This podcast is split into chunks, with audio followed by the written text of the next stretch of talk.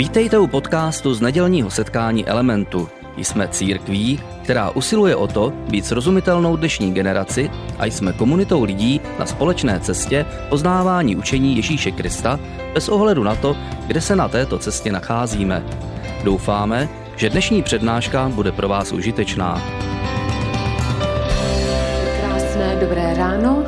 Pokud jste dneska poprvé v Elementu jako hosté, tak se představím, já se jmenuji Dita Targošová a dneska, jak už jsme od Filipa slyšeli, tak budeme startovat novou sérii a ta série nás bude provázet od června do července. Bude to takové léto a ta série se jmenuje Hrdinové víry a má podtitul eh, Summer Sky Full of Stars. A možná si říkáte, co vás čeká. A já bych chtěla říct, že ten podtitul může mít eh, několik významů, že je mnohoznačný. A jeden z těch významů je ten, že skutečně jdeme do léta. A pokud máte rádi přírodu a máte rádi tu letní oblohu, tak víte, že právě v létě je na obloze hodně, eh, hodně hvězd. Můžete se dívat, když je čistá obloha na ta souhvězdí. Já vždycky jako malá holka jsem hledala jako první velký vůz a vykreslovala jsem ho svým prstem. Takže ta letní obloha, když eh, jdeme někam za město od toho světelného šumu, tak eh, je něco nádherného. Takže léto pro mě vždycky je hvězdná obloha, souhvězdí, hvězdárny, nebo jenom tak deka na louce večer a dívat se na ty první hvězdy, které se na nebi objevují. Ale také to může v elementu ten podtitul znamenat eh, jinou věc. Může to eh, naznačovat to, že budeme mít nějaké hvězdné řečníky. A součástí této série budou hosté, budou hostující řečníci. A podařilo se nám dostat do této série tři české pastory. A to jsou lidé, kteří posouvají hranice a horizonty české církve někam dál a my si jich velmi vážíme, oni jsou přátelé elementu a můžeme říct, že budeme mít takové hostující star, který přijedou a budou nám vlastně říkat něco o těch hrdinech víry. Ale zároveň ještě tady je další význam a ten si myslím, že je nejhlubší a že se dostává k těm hrdinům víry velmi blízko. A to je ten, že pokud si otevřeme starý zákon a nalistovali bychom si knihu Daniele, tak se v ní dočteme jeden verš, který si společně přečteme.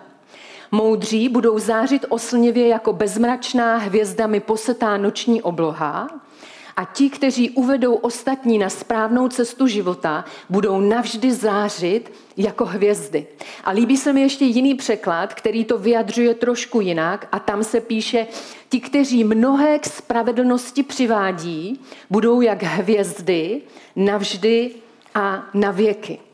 Takže ať už to bude tak nebo onak, určitě letos v létě nad elementem výjdou nějaké hvězdy.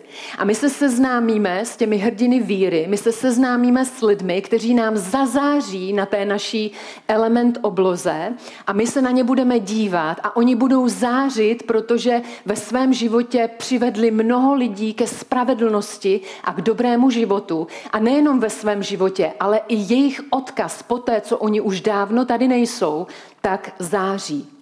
A zdrojem celé té série je pro nás novozákonní kniha Židům 11. kapitola a ta celá kapitola je vlastně o víře. Pokud jste ji už četli, tak víte, o čem mluvím. A my sice neznáme autora, Lukáš častokrát má prostě eh, v oblibě říkat, že to byla žena, že žena napsala knihu Židům, ale já dneska zůstanu jenom u toho, my neznáme autora, ale můžeme znát jeho slova. A on píše, víra je podstata věcí, v něž doufáme, důkaz skutečností, jež nevidíme. A potom nám dává praktické příklady a v té jedenácté kapitole čteme, že vírou rozumíme, že vesmír byl stvořen božím slovem. Vírou přinášíme oběti a službu Bohu.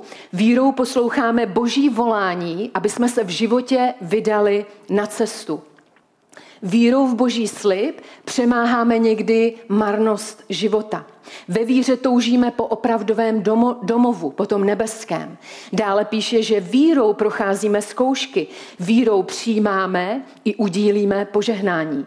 Ví, ve víře odoláváme ve svém životě strachu. Ve víře jsme schopni se upnout k vytrvalosti a ve víře jsme schopni odložit někdy své ego a svou prestiž.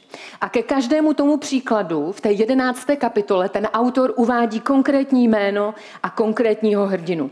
A já bych mohla dneska projít celý ten seznam, ale legrační je to, že i autor Židům říká, to nelze, protože je na to málo času a mohl by pokračovat dál. A v té kapitole píše, není dost času, abych vyjmenoval všechny, kteří dobývali království, kteří konali spravedlnost, kteří docházeli uh, docházeli za, zalíbení u Boha pro svoji víru, který zavírali tlamy lvům, který bývali posilněni, když byli slabí a v boji. A ta jedenáctá kapitola je celá o lidech, kteří věřili Bohu takovým způsobem, že Bůh se nestydí nazývat jejich Bohem.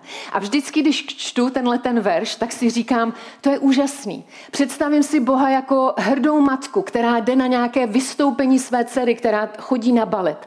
A když je potom vystoupení a je tam ten úspěch, jsou tam ty emoce, eh, tak říká, ta, ta malá baletka patří ke mně ta, to je moje dcera, já jsem její matka. Nebo hrdý otec, který jde na nějaký zápas uh, svého syna, například fotbalový. A když je po zápase a ten mač byl skutečně perfektní a skvělý, tak říká, ten malý klučina patří ke mně. Nestydí se nazývat jeho otcem. A tady ten autor říká, oni měli takovou víru, Ti lidé v 11. kapitole Židům jsou v té kapitole jmenováni, protože měli takovou víru, že Bůh se nestydí nazývat jejich Bohem. Ale autor Židům také dodává zajímavou věc. Ale svět těchto lidí nebyl hoden. Oni byli nepochopení, oni zakoušeli výsměch, oni strádali, oni byli pronásledováni, oni trpěli. Kdyby jsme četli celou tu kapitolu, tak si říkáme, chci být hrdinou víry, Protože autor knihy Židům říká, jich svět nebyl hoden. Oni bloudili po pustinách, po horách, po jeskyních, po zemských roklinách. Svět jich nebyl hoden. Přesto ti všichni díky víře došli u Boha uznání. A já doufám, že máte rádi příběhy, protože starozákonní hrdinové víry to je to, co nás čeká toto léto. A můžeme říct, že starý zákon je knihou příběhů a také můžeme říct, že nový zákon je více knihou principů. I když oba zákony v sobě mají oboje, tak můžeme říct, že starý zákon je častokrát hodně o příbězích a je zajímavé si uvědomit, že podstata víry vysvětlovaná v novém zákoně, to, co znamená následovat Boha ve víře, co znamená věřit Bohu takovým způsobem, jako by jsme neviditelného Boha před sebou viděli, tak my vidíme, že nový zákon používá starozákonní hrdiny a příběhy k tomu, aby vysvětlil podstatu víry. A to je přesně inspirace toto léto v elementu. Nečekejte, prosím vás, o kurkovou sezónu. Nečekejte o kurkovou sezónu. V církvi toto léto nebude, protože budeme hovořit o lidech, kteří došli uznání a jejíž Bůh o nich prohlásil, že se nestydí nazývat jejich Bohem. A postupně tak probereme některá jména, ne celý ten seznam, ale některá jména. Budeme hovořit dnes o Jákobovi, ale budeme pokračovat o Samuelovi, Rachab, Josefovi, Abrahamovi, Mojžíšovi, Sáře a také se dotkneme velmi zvláštní postavy tajemného Enocha. Série bude také zajímavá tím, že budeme mít několik, že každý ten díl vlastně bude mít někdo jiný, jiný řečník. A my můžeme být překvapeni a můžeme se na to těšit, jakým způsobem každý, ta osobnost, ten řečník uchopí toho hrdinu a myslím si, že v tom může být spoustu překvapení a takové svěžesti. A pojďme se tedy dnes podívat na toho prvního hrdinu víry, pojďme si otevřít knihu Genesis, pojďme si dneska něco říct o Jákobovi. Životní příběh Jákoba je v Biblii velmi rozsáhlý. Jsou hrdinové víry, o kterých máte jenom několik vět, ale pak jsou hrdinové víry, jejichž příběh je opravdu rozsáhlý a jedná se o celé kapitoly. A já na začátku své přípravy jsem se musela jednoznačně rozhodnout, protože Jákob patří mezi ty lidi, kteří jsou opravdu zaznamenáni důkladně v Bibli, jestli budu, jestli si dám tu práci a vlastně předvedu celou tu linku jeho života, a nebo udělám něco jako zoom a zaměří, zaměřím se jenom na nějaký detail a ten potom nechám zazářit a nechám ho vystoupit. A ti, kteří mě znáte, tak víte, že já raději se budu zabývat detailem než tím celkem. Že pro mě někdy méně znamená více. Takže moje volba byla jasná. Já řeknu jenom několik detailů z jeho života a ty nechám zazářit. Ale Přestože v církvi máme někdy dojem, že ten Jakobův příběh je velmi známý, že ho všichni znají, protože to je skutečně jeden z největších příběhů, tak eh, pokud by se náhodou stalo, že dnešní ráno tady si a neznáš ho a uslyšíš ho vlastně poprvé v mém podání, tak bych tě chtěla povzbudit k tomu, aby si ho kdykoliv později přečetl.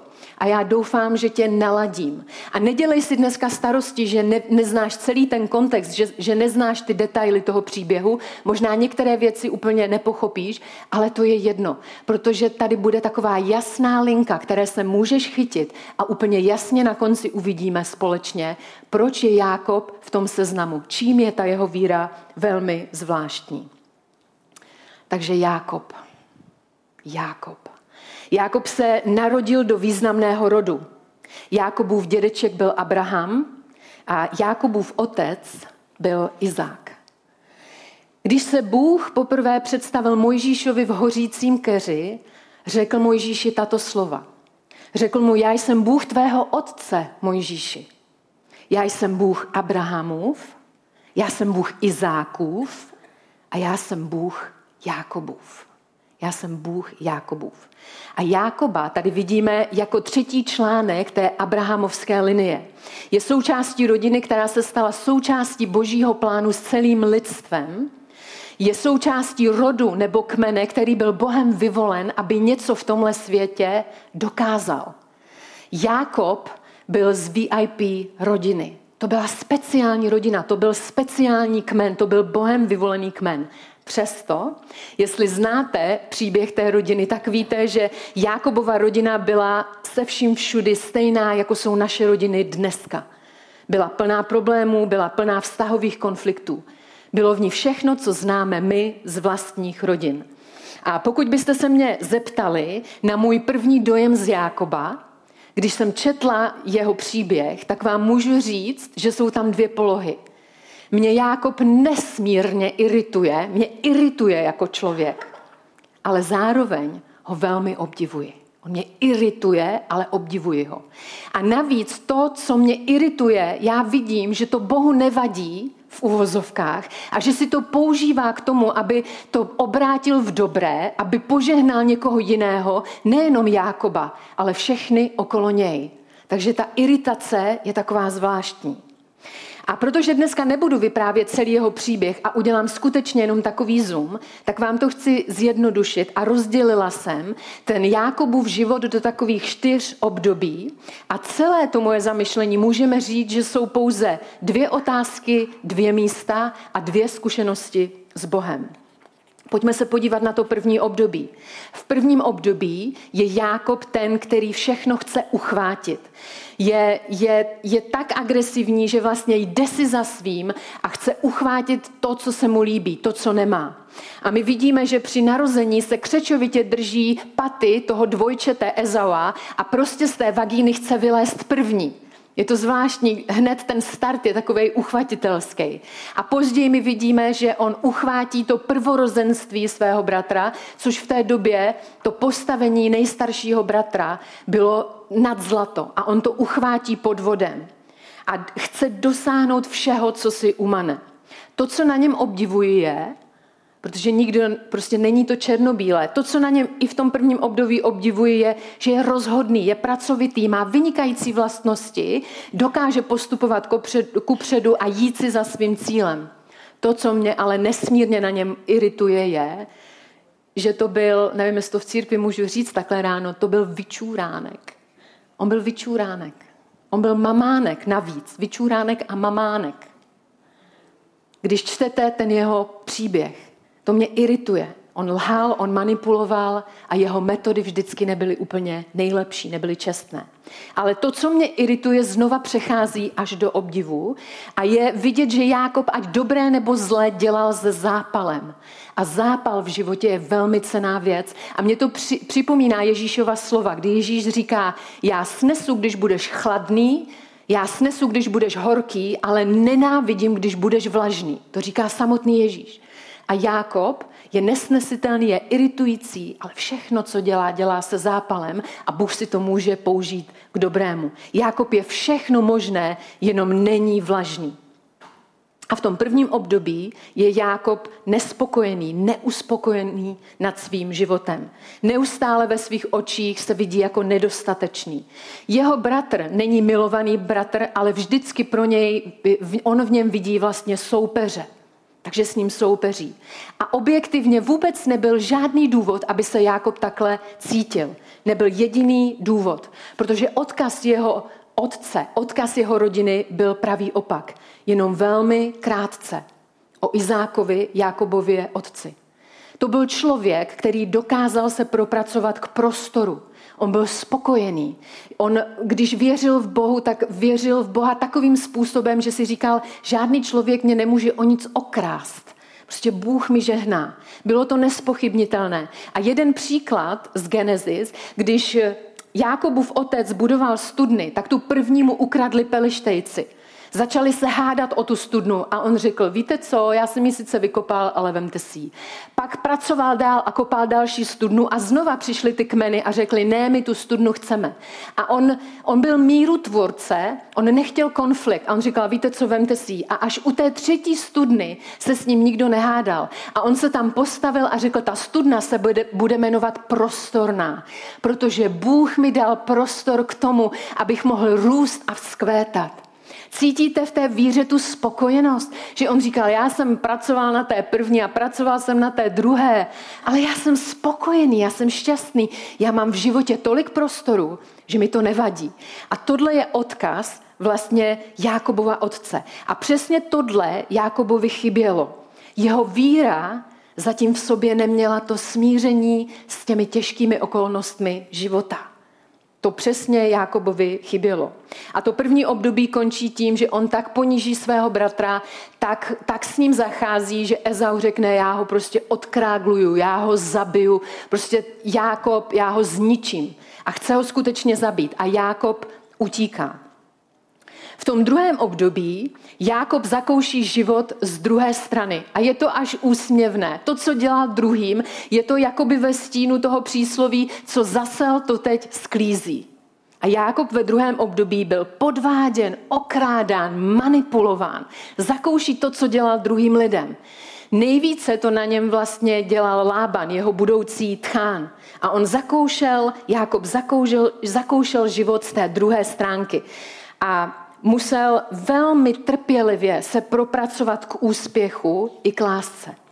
A od 29. kapitoly Genesis čteme o všech těch podvodech, jak ten Lában, jeho budoucí tchán, ho podvedl a on si musel vzít obě dcery, nejenom milovanou Ráchel, ale i Leu, o kterou vůbec nestál. Místo jedné ženy dvě. A u Lábana vydržel 20 let. V tom toxickém prostředí vydržel 20 let. A dovolte mi říct, že Jákob z prvního období by utekl. On by to nevydržel, on by zdrhnul od té životní situace. Ale Jákob v tom druhém období vidíme, že zůstává. A zůstává tak dlouho, dokud mu Bůh neřekne, Jákobe, je čas, aby si šel jinam. Neutíká před životními okolnostmi, ale čeká na ten boží pokyn. A když se zamyslíme nad tím příběhem, tak tady poprvé vidíme v tom příběhu, že se můžeme ptát, co vlastně se stalo Jákobovi, co se s ním stalo, že neutekl. A tu odpověď nacházíme na místě, které se jmenuje Bétel. A my se ještě dneska do Bételu společně vrátíme. Ve třetím období života se Jákob tedy vrací ke své rodině a já bych nazvala to období je čas jít domů je čas dát věci do pořádku. A Jakubův návrat je plně popsán v Genesis kapitole 31. Bůh němu promluví a řekne, Jakobe, Jakoby je čas jít domů. Zbal si, co máš a, a jdeme společně domů.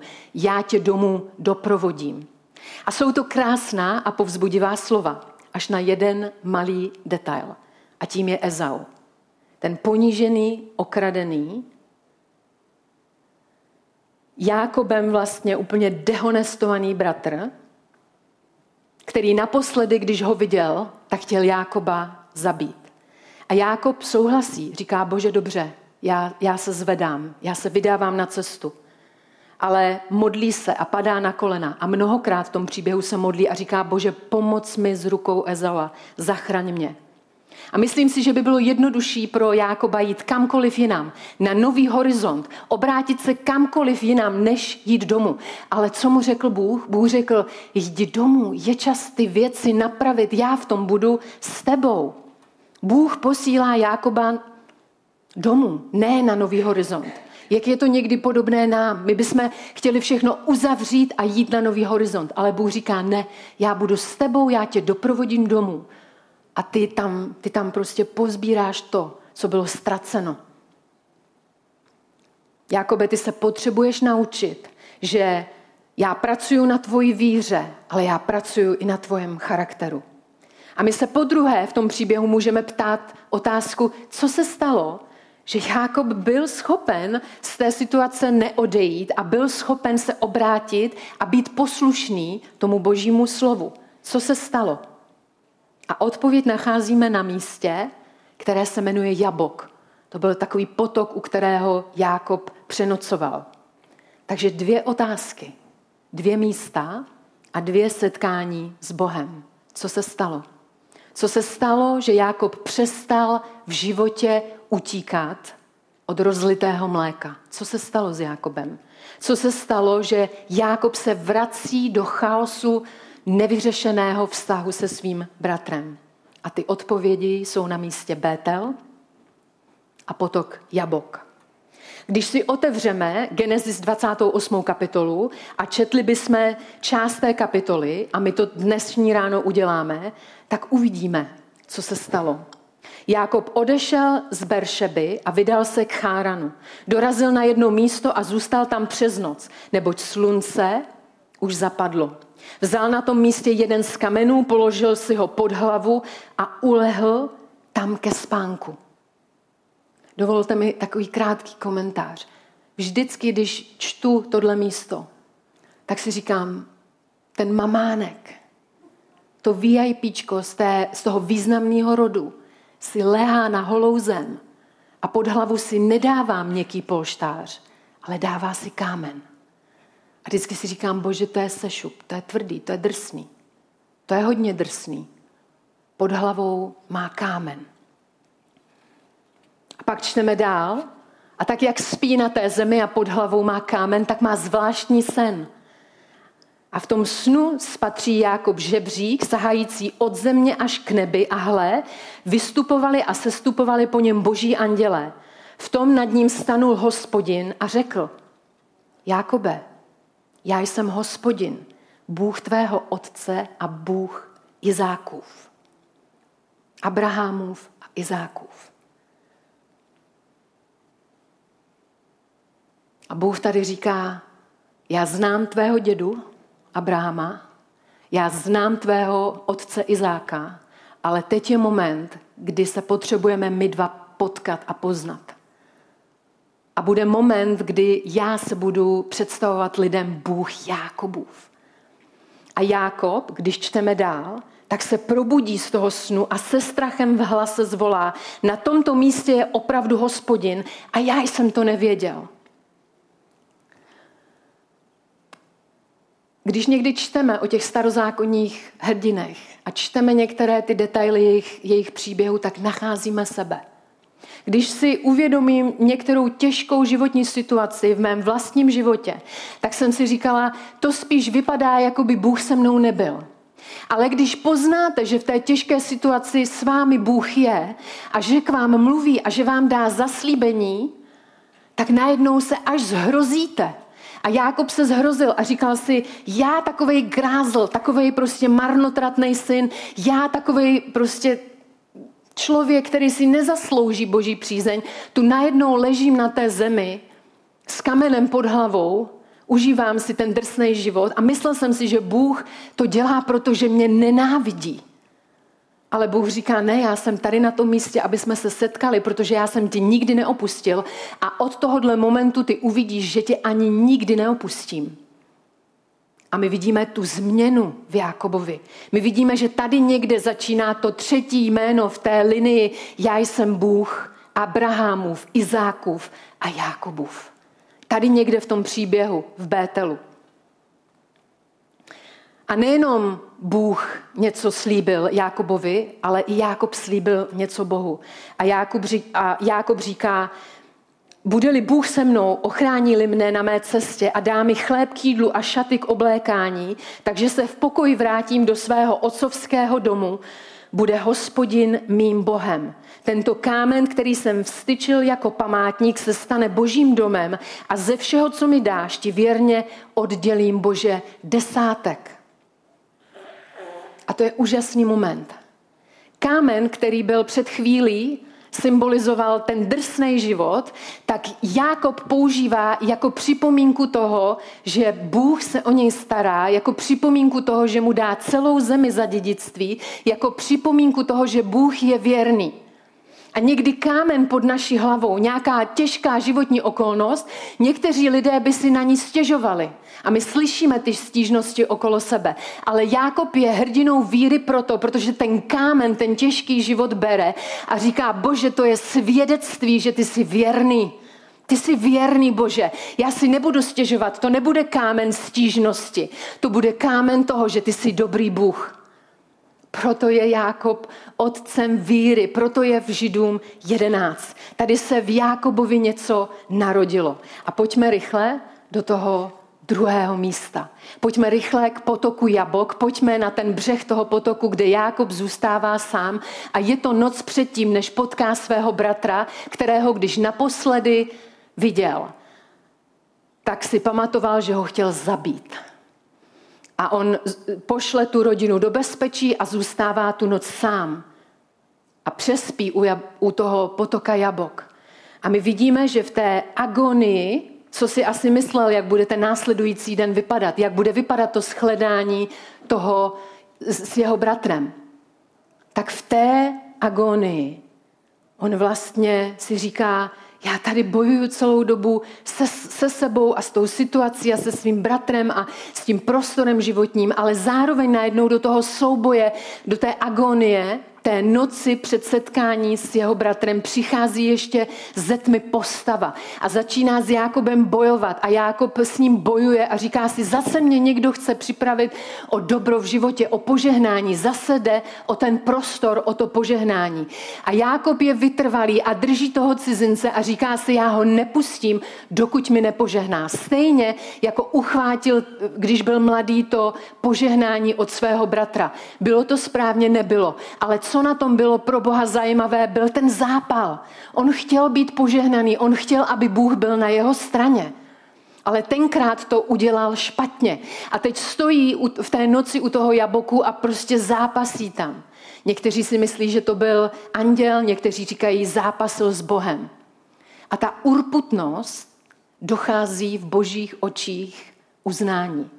A Bůh říká, ode dneška se už nebudeš jmenovat Jákob, ale já měním tvoje jméno. Už nikdo ti nebude připomínat, že jsi úskočný, že jsi podvodník, ale já měním tvoje jméno a dávám mu jméno Izrael, protože jsi odvážně zápasil s Bohem i s lidmi a v boji si obstál.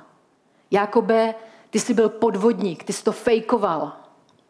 Ty jsi byl sígr ale od toho setkání, kdy si celou noc zápasil, sám se sebou, s druhými lidmi, se mnou, vevnitř vidím, že se něco změnilo. Ty jsi poctivý, ty jsi byl urputný, ty už se nemusíš stydět. Já měním tvoje jméno. Lidé už ti nebudou připomínat, že jsi úskočný. A následuje to ráno s Ezauem. Následuje to ráno, oni se jako bratři setkají a jako by Bůh ještě chtěl dát třešničku na dort a chtěl Jákobovi ukázat nejenom, že jsem pracoval ve tvém životě, ale pracoval jsem i v životě tvého bratra. A je to ohromné překvapení, protože Jákob si myslí, že si bude dárkama muset usměřovat svého bratra. A ty bratři se setkají a my tam vidíme nádherný uh, takovou tahanici o dárky. A Jákob říká, já ti chci dát dárky. A Ezau říká, ale já nic nepotřebuju. A potom Ezau chce dát zase dárky Jákobovi a Jákob, ne, ne, ne, nedělej to, já mám všechno. Já, mám, já jsem požehnaný, já mám dostatek prostoru a vidíme tam ten ping-pong s těma dárkama. A je to nádherné shledání. A my vidíme, že Jákob i Ezau byli obnoveni a oba řekli, máme dostatek prostoru.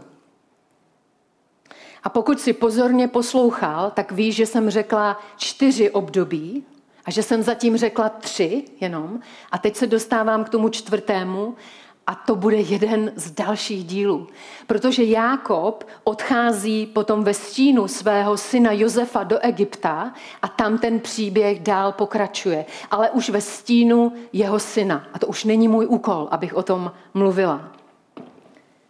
A já bych chtěla na závěr dát chviličku jenom takový prostor, poprosím Radka, aby hrál chvíli na klavír, aby jsme se zastavili a aby jsme uchopili nějakou myšlenku z toho dnešního slova o Jákobovi. Aby jsme přemýšleli o tom, že někdy nezáleží na tom, jak naše víra vypadá na začátku, ale že je velmi důležité, jak naše víra vypadá na konci. Jákob nezačínal jako perfektní člověk. Člověk se silnou vírou. Ale my vidíme, že končil s vírou, která našla u Boha ocenění. A v tom je velká naděje. Já si dneska můžu říct, já vím, že jsem na té cestě za Bohem a možná moje víra má ještě toho hodně, do čeho může dorůst. Ale je v tom ohromná naděje, že Bůh na křižovatkách našeho života nás zastavuje a že nás kultivuje a že říká, možná by si spřál nový horizont, ale já tě posílám zpátky. Je čas se vypořádat s některýma věcma. A možná někteří lidé půjdou dál a půjdou na ty nové horizonty. Ale tvůj Bůh ti říká, je čas, aby se vypořádal s tím, co zůstalo otevřené a bolavé a v nepořádku. A vidíme v tom Jákobově příběhu, jak Bůh uzdravuje a formuje nejenom víru, ale zároveň jeho charakter. Až se budeš dívat toto léto na tu letní oblohu, vzpomeň si na Jákoba.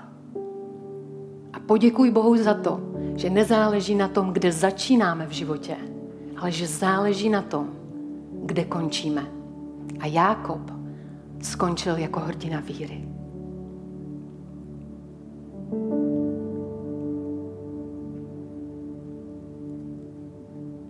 Oče nebeský, když vidím Jákoba, tak vlastně nemám slov. Protože vidím tu úžasnou proměnu.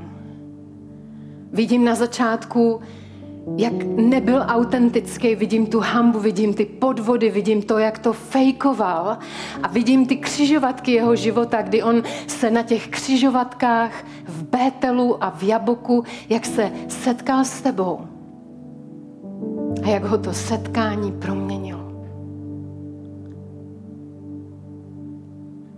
A modlím se, Duchu Svatý, aby si vzal z dnešního rána Boží slovo, aby si ho doprovodil do našeho srdce. Aby si nás formoval tím příběhem a abys nám připomínal, že ne vždycky záleží na tom, jak začínáme, ale že to podstatné je v tom, jak dobíháme ten svůj zápas. Děkuji ti za tvoji milost, děkuji ti za tvoji přítomnost, děkuji ti za léto, které je před námi. A děkuji ti za to, že ty k nám budeš mluvit a že nás budeš formovat. A to nejenom ve víře, ale i v charakteru. Amen.